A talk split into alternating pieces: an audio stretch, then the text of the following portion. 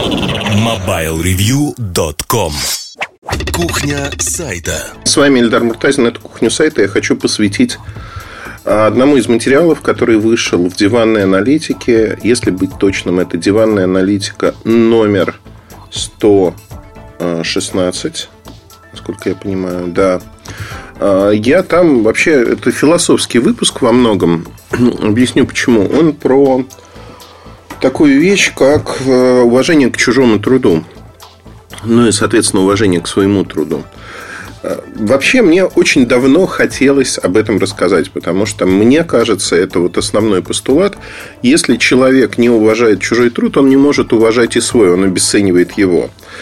И э, я не хотел, знаете, так растекаться мыслью по древу, достаточно компактно написал с двух точек зрения. То есть, с точки зрения наемника и с точки зрения владельца бизнеса. То есть того, кто владеет бизнесом, не вдаваясь в какие-то технические детали, просто рассмотрел а, противоположные ситуации. На мой взгляд, вообще владельцы бизнеса и те, кто в этом бизнесе работают, часто живут, ну, не всегда, но часто а, живут в абсолютно разных вселенных с абсолютно разными представлениями. Их можно по-разному описать, этих людей. Понятно, что любое обобщение, оно грозит тем, что мы теряем часть картинки.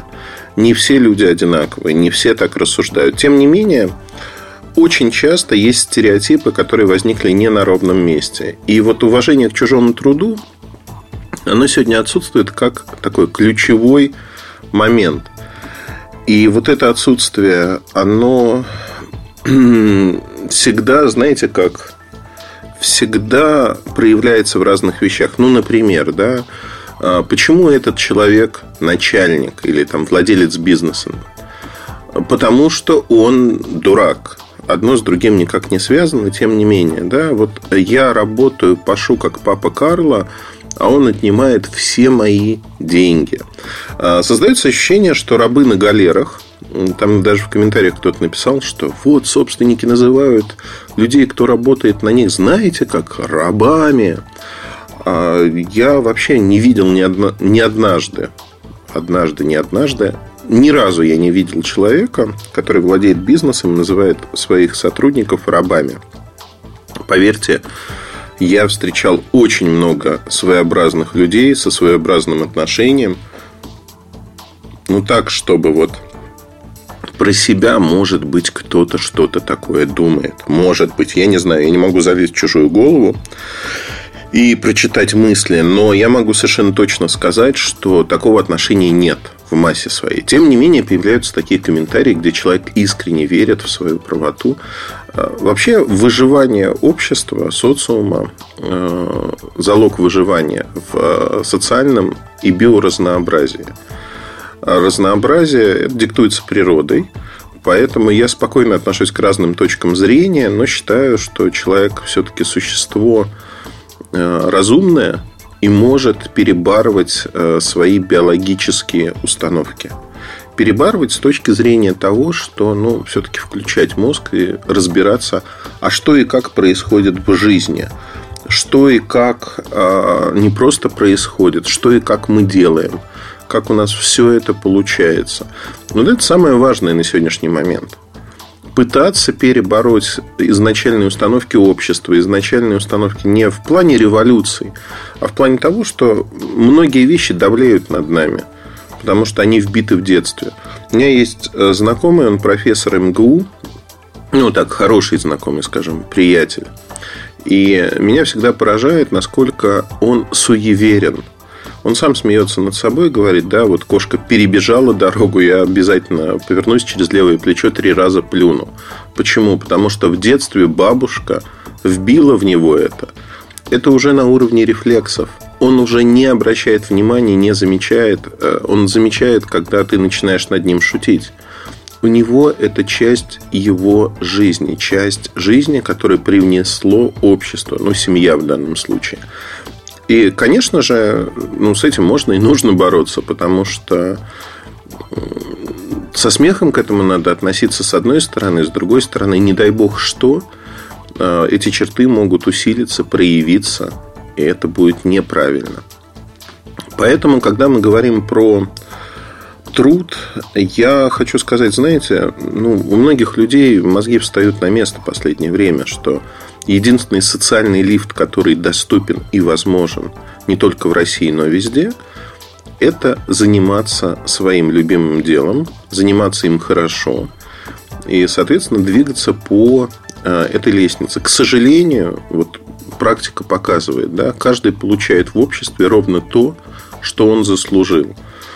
Меня тут же назвали фашистом. Меня тут же сказали, что я опровергаю изначальные социальные установки любого общества. Хотя звучит это глупо, да?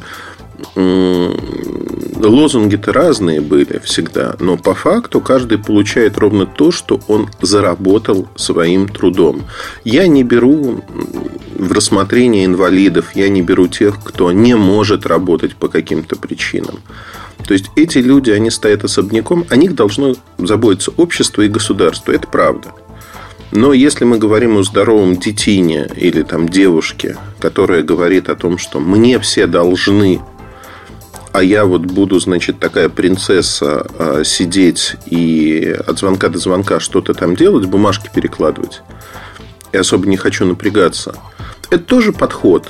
Ну, подход труднее. Таких людей много. Вообще, людей неумных на свете больше, чем умных. Это как бы данность, к сожалению.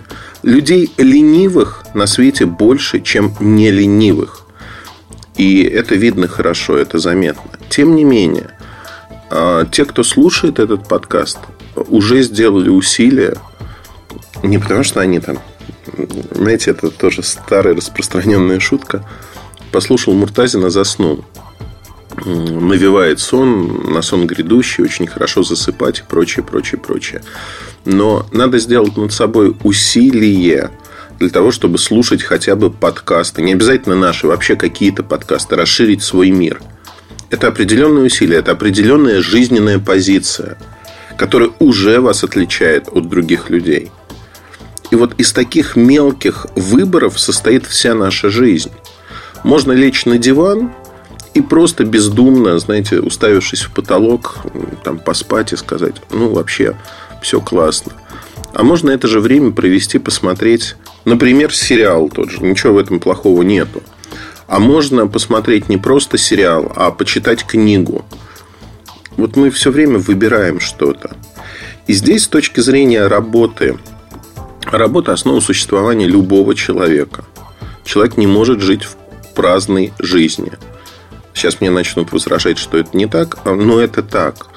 У меня есть пример перед моими глазами людей, кто может не работать всю свою жизнь. В принципе, не работать. Ну, то есть, когда у тебя состояние там миллиард, два миллиарда долларов, можно не работать. Но эти люди работают намного больше, чем среднестатистический житель России. Они работают примерно столько же, сколько и я. Просто работа в другом заключается – и да, есть свои плюсы. Свои плюсы есть у всех. А, кто-то имеет гибкий рабочий график, может не вставать а, по звонку будильника. Кто-то а, может брать отпуск или там в любой момент сорваться, иметь свободу. Это свобода выбора, которую вы закладываете изначально. Свободу выбора, когда мне люди рассказывают, что вот так невозможно, надо иметь какие-то огромные деньжища, для того, чтобы жить свободной жизнью. Это не так. Ну, это правда не так. Это какие-то условные весьма представления. Они не находят отражения в жизни. Там я могу на своем примере рассказать. Я выбирал работу, э, будучи молодым человеком достаточно, но с уже определенным кругозором. Я понимал, чем мне интересно заниматься. Журналистика это было интересно всегда. Аналитика это было интересно. Тем более, что в своей предыдущей постаси я занимался аналитикой, занимался серьезно. Но не коммерческой, скажем так, не про рынок, не про электронику, а скорее про государство, про там, вооруженные силы и тому подобные вещи. А, про макроэкономику в какой-то мере, про развитие тех или иных направлений. А, да, конечно, я вот ощущал первое время, что мне было интересно, потому что тема новая, но меня точил изнутри страх.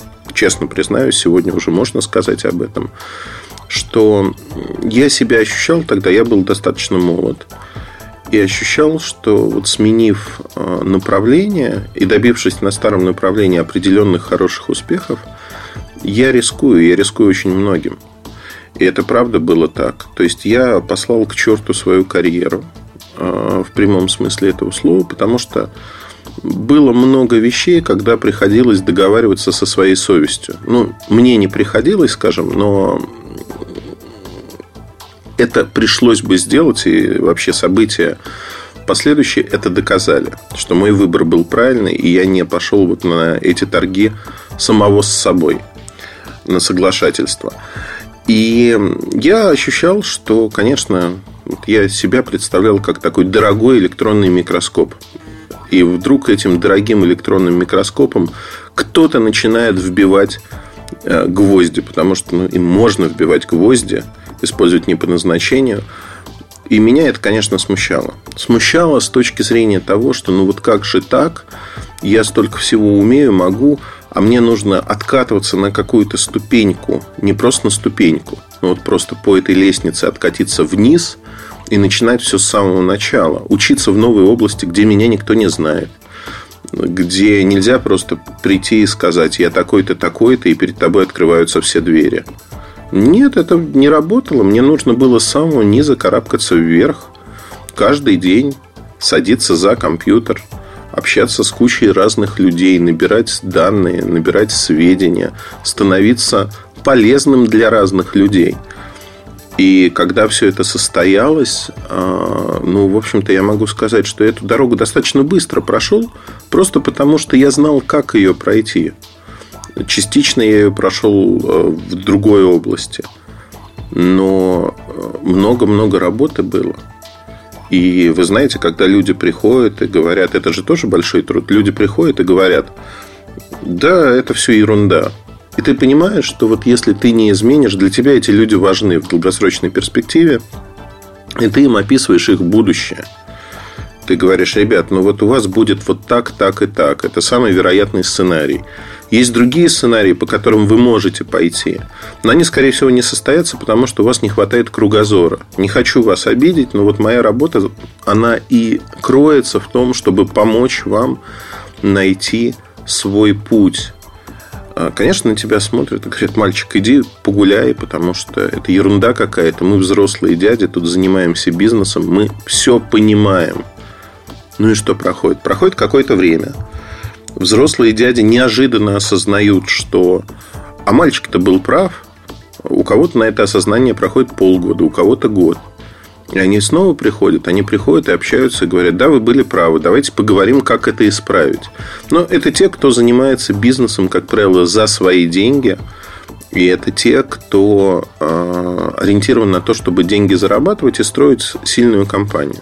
Есть другая категория наемников, кстати говоря, которые удовлетворяют свои амбиции за чужой счет. Ну, вот, например, компания Nokia. Да, что далеко ходить.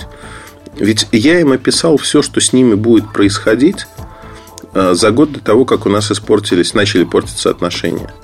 То есть я им описал от и до происходящее на разных уровнях, там, начиная с вице-президентов и ниже. Э, они на меня смотрели и говорили, нет, это все ерунда. А дальше началась реализация амбиций конкретных людей, которые не владеют этим бизнесом, но считают, авторитарно считали, что они правы. И вот эта реализация амбиций привела компанию туда, куда она привела. Она допустила, да, создала возможность, чтобы пришел варяг в виде э, Стивена Эллопа. Э, она допустила того, что вот эта ситуация, да, и эта авторитарность, э, что грубая смена направления курса развития происходила и прочее, прочее. Компания могла выжить, но она не выжила именно в силу того, что у людей в мозгах возникла другая конструкция. Вообще, абстрагируясь и философствуя, я хочу сказать, что все зависит в нашей жизни от вашей установки в голове. Я очень не люблю всяких тренеров, коучей, развития личностного роста и тому подобные вещи. По одной простой причине. Они вроде как говорят, э, знаете, правильные слова. Они рассказывают правильные истории, наверное. Но я даже попробовал пару раз. Люди очень хвалили какие-то тренинги и прочее. Это не шарлатаны ни в коем случае.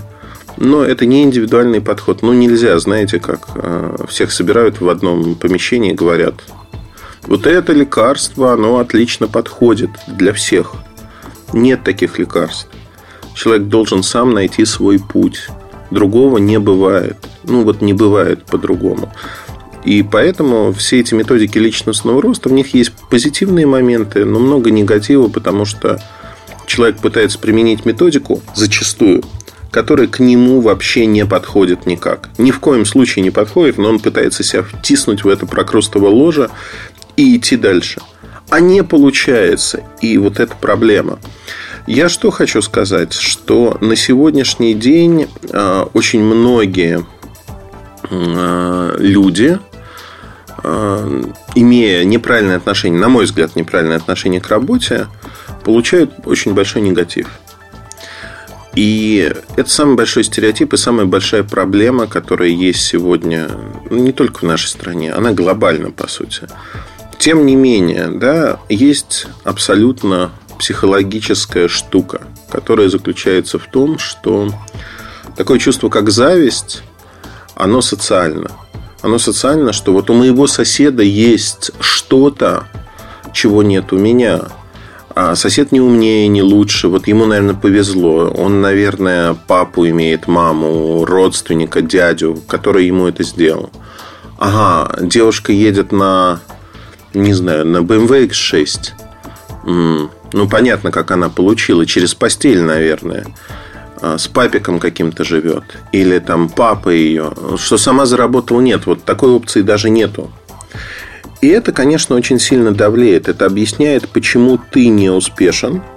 То есть, такие псевдоморальные вещи. На самом деле, почему псевдоморальные?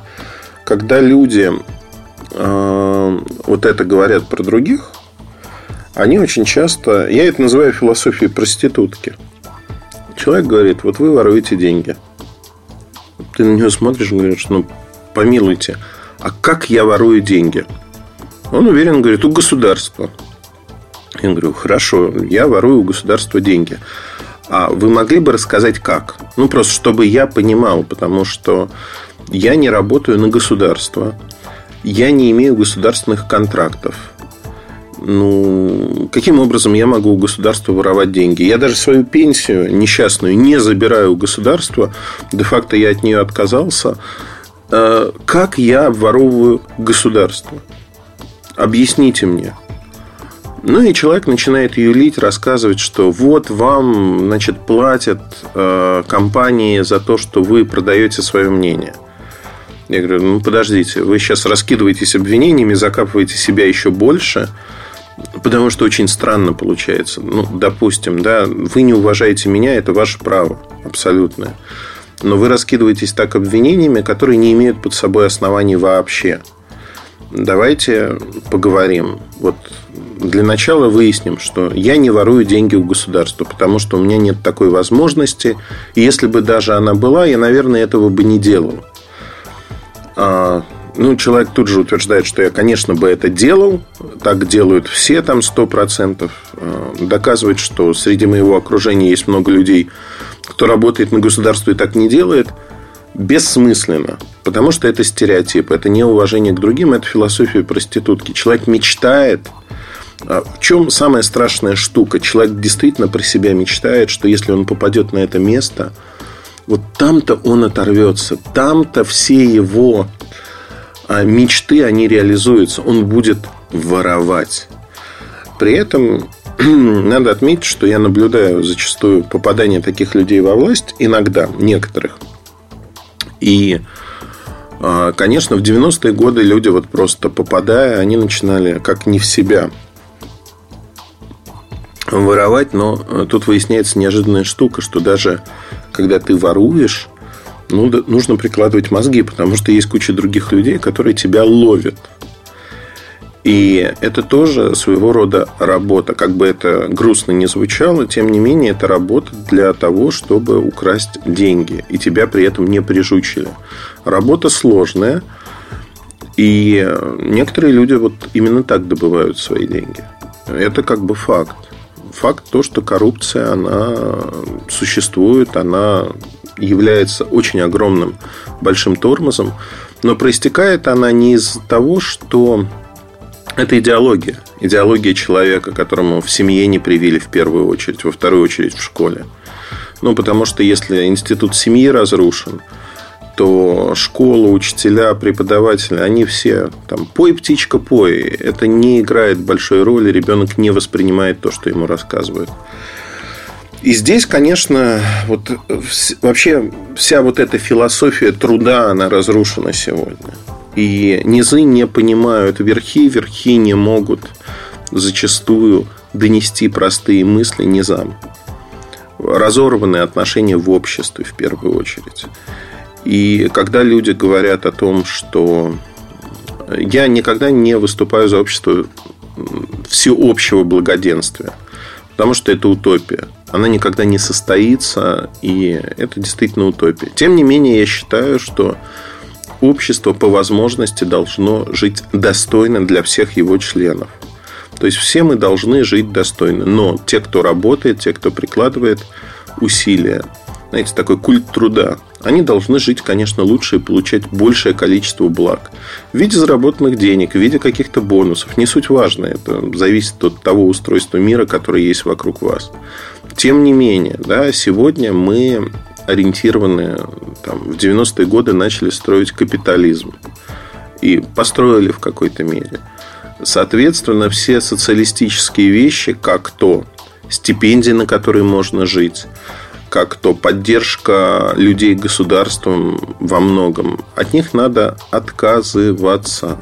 Отказываться просто потому, что это не работает. Тем не менее, у нас, знаете, такой переходный период, если хотите, когда медицина остается, как ни странно, а, для многих бесплатной. Проблема заключается в другом, что та же самая медицина, а, люди хотят получить лучший продукт. То есть они не хотят бесплатную операцию, они хотят операцию, когда гарантированно вот этот врач, потому что он лучше, чем другой, ее сделает и прочее, прочее, прочее. Так не бывает в жизни. То есть за свои хотелки всегда надо платить. Там у кого-то есть эти деньги, у кого-то этих денег нет. И люди начинают возмущаться, что вот у этого Васи деньги есть. Ему все хорошее. А вот у меня нету. Ну так надо менять свою жизнь. И, к сожалению, вот вы знаете, можно это обсуждать очень долго. Можно говорить об этом каждый день, ежедневно. Но все упирается в то, что у каждого человека есть определенный аппарат в сознании. Вот как мы мыслим, что для нас является приоритетами. И когда мы начинаем говорить про труд, здесь практически невозможно что-то сделать а, более конкретно. Ну вот невозможно в силу того, что мы не видим и не понимаем, а как же а, живут другие люди. Надо просто попытаться влезть в чужую шкуру и уважать в первую очередь чужой труд. Когда мы начнем уважать чужой труд и понимать, в чем он заключается, я не говорю о том, что надо окунуться там в жизнь сантехника. Ни в коем случае не надо. Но говорить о том, что эй, ты сантехник, ты ничего в жизни не добился, это вообще не то, что неправильно. Это неуважение к самому себе. Сантехники такие же уважаемые люди, как ученые, как кто-то еще, как шофера, как, не знаю, продавщицы в магазине. И они могут быть очень интересными людьми. Меня недавно в Туле во время поездки был водитель водитель, я ездил в Богородицк, и ну, водитель, ну, там, бедненько одет, а, получает немного денег на работе. Ну, вот мы ездили, разговаривали. И вы знаете, меня поразило то, как он говорит. У него большой словарный запас, у него хороший кругозор, он следит за тем, что происходит в мире. И я вот думал про себя уже потом, возвращаясь в Москву, что а катастрофа это для человека, что он, имея такой кругозор и видя, в общем-то, и понимая многое, что происходит в жизни, он зарабатывает немного денег, потому что ситуация такова. Вот ситуация в том месте, где он живет. И я вспоминал наш разговор. Я спрашивал, а почему вы не уехали куда-то? Он говорит, ну, понимаете, все же могут уехать да, за лучшей долей куда-то там, в Москву, за границу. Да, можно уехать, но это родина моих предков. А кто здесь останется? Таких людей, кстати говоря, немного, да. Но, тем не менее, это человек, который сделал осознанный выбор. И он считает, что своим трудом он может, да, если вот таких людей, как он, будет больше, он сможет что-то изменить. Утопия возможно. Но у него есть позиция. У него есть позиция осознанная. И при этом он не скатывается в скотство, когда за лишнюю копейку люди готовы убивать, перегрызать глотки и идти по головам. Этого ничего нету. Вы знаете, если бы я был а, кинорежиссером, я бы об этом снял картину. Картину, в которой вот этот внутренний мир героя показан очень четко в черно-белых тонах. Потому что та жизнь, которая его окружает, и то внутреннее состояние, которое есть у него, они не гармонируют, они идут в разнос между собой. Это всегда надлом некий. Но это очень правильный подход, на мой взгляд. Правильный с точки зрения того, что человек не просто принял окружающую действительность, он своим ежедневным трудом, своим выбором пытается ее изменить. Да, на своем уровне. Да, он не стремится стать президентом страны и сказать, вот тогда-то я все поменяю. Человек осознает, что нужно менять вокруг себя. Знаете, вот с самого простого начать, да, если у вас намусорили в подъезде, просто это убрать. Убрать раз, убрать два, убрать три, и в итоге мусорить-то перестанут, как ни странно. Ну и, в общем-то, это работает. Вопрос просто в том, что мы зачастую не хотим этого делать. Мы все зачастую не уважаем чужой труд. Там, мне безумно стыдно, когда мои дети зачастую, знаете, подходят к мусорке. Но это раньше было несколько раз, это сейчас исправлено, тем не менее, мне было безумно стыдно, когда мои дети кидали мимо мусорки бумажку, пинали ногой к мусорке и не поднимали а, обратно, пока ты им не скажешь. Почему? Потому что в школе многие делают именно так. Потому что это стиль привитый. То есть на глазах у родителей одно, в школе другое. И когда я им объяснил, все вот подробно. Почему надо уважать труд тех, кто убирает улицы? Почему это вот так? Они осознали, это все приходит через понимание, через осознание своих вещей. Это очень важно. На этом, пожалуй, все. Много рассказал. Ну, так, знаете, вроде ни о чем пофилософствовали. Не то, что ни о чем, это важно. Но у каждого, у кого-то это вызовет, знаете, такие какие-то струнки заденет, у кого-то нет каждый человек очень сильно отличается по своему багажу, опыту, который мы получили. Поэтому, наверное, надо понимать, что у всех все в этом случае по-разному. К сожалению или к радости. Удачи, хорошего настроения. С вами был Ильдар Муртазин. Пока. MobileReview.com Жизнь в движении.